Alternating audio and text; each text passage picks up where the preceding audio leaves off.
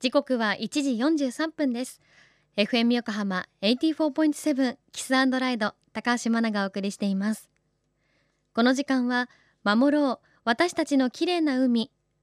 FM 横浜では世界共通の持続可能な開発目標サステナブルデベロップメントゴールズ SDGs に取り組みながら、14番目の目標海の豊かさを守ること、海洋ごみ問題に着目、海にまつわる情報を毎日お届けしています。今週も今年4月発表された日本財団東京大学海洋プラごみ対策事業について、公益財団法人日本財団常務理事の海野光之さんのインタビューです。今回3年にわたって調査研究されてきたこのプロジェクト、日本財団が大切にされていたのが、研究に終始せず蓄積したエビデンスデータを実際に社会に生かすというポイントでした。果たして実際に海洋プラスチックを減らすためにはどのようなことが必要とされるのでしょうか。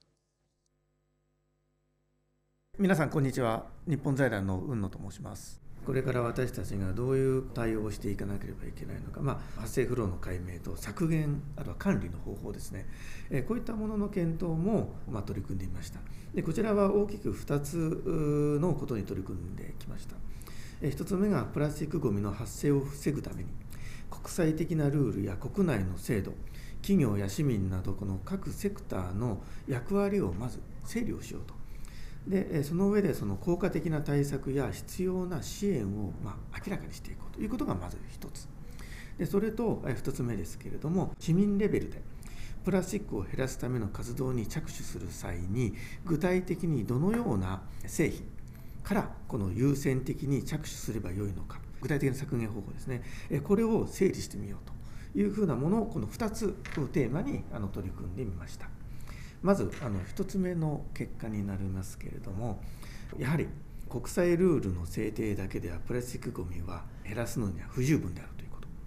で、産官学民による具体的な行動が必要であること、一言で言うとこういったことが分かりましたというのがまず1つ目の結論だと思っています。で2つ目ですね、私たちがどうしたらいいのかというところなんですけれども、消費者の意識に基づいてこの身の回りにあふれるプラスチック製品をいるもの、いらないもの、あとはこの避けやすいもの、避けにくいものということで整理をしました。で、削減しやすいもの、素材変更や代替の促進がこの可能なもの、削減しにくいもの、削減不可能なものなどにこの分類をした上で、使用する場合の適切な処理方法を整理することで、どのようなこの製品から優先的に手をつけるべきか、指標を作りました。具体的な例としましてはですね、この早々に削減できるものとしてはレジ袋、プラスチックストロー、使い捨てのスプーン、フォーク、あとビニール傘のこの袋、よくありますよね今、そういった袋などが挙げられます。でこれらはすでに一部有料化なども始まっていると思っています。で逆に避けにくいものとしましては、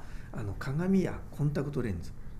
あるいはそのおむつやゴミ袋などがそういったものになると思います。でこういったものは現状プラスチックに頼らざるを得ません。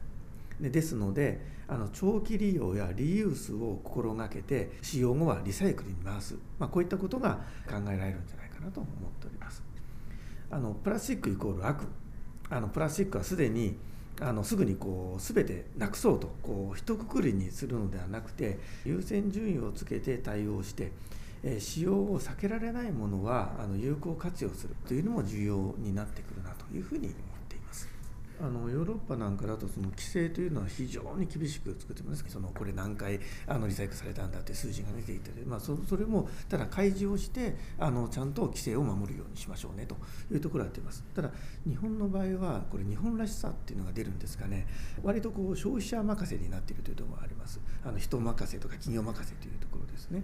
なのでそのあたりというのはやはりもうちょっと欧州寄りによる規制を強めていくやり方もありますし、あとはやはり消費者、私たちのリテラシーを上げてしっかりと対応していくということ、この方法2点あると思います。どちらもバランスを取りつつやっていくのがこの日本らしいところかなとは、私自身この調査を踏まえた上でちょっと感じたことではありますね。海野光之さん、ありがとうございました。今回お話しいただいたプラスチックごみ発生フロー解明と削減管理方策の検討では、京都大学の准教授浅利さんからの発表もあって、プラスチック削減として取り組みやすいものとしては、レジ袋やストロー、濡れた傘を入れる袋、おしぼりの袋など対策しやすいものありました。また私たちが意識しないところでついてきてしまうものとしては、ダイレクトメールなどのビニール袋や、あと食品の包装、梱包材というふうに細かく分類することで、より削減への取り組みが分かりやすくなっていくのではないかと期待されています。日本人らしいなんていう話もありましたけれども、人任せにすることなく自分から発信していきたいですよね。これまでの研究調査の結果について詳しくは FM 横浜の特設サイト海を守るをチェックしてみてください。 FM 横浜では海岸に流れ着いたゴミなどを回収し、海をきれいにしていくために神奈川守ろう私たちのきれいな海実行委員会として、県内の湘南ビーチ FM、 レディオ湘南、 FM 湘南ナパサ、 FM 小田原のコミュニティ FM 各局、その他県内のさまざまなメディア団体のご協力を得ながら活動しています。また日本財団の海と日本プロジェクトの推進パートナーでもあります。 FM 横浜守ろう私たちのきれいな海チェンジフォーザブルー、明日は今後のプロジェクトについて海野さんに伺っていきます。お楽しみに。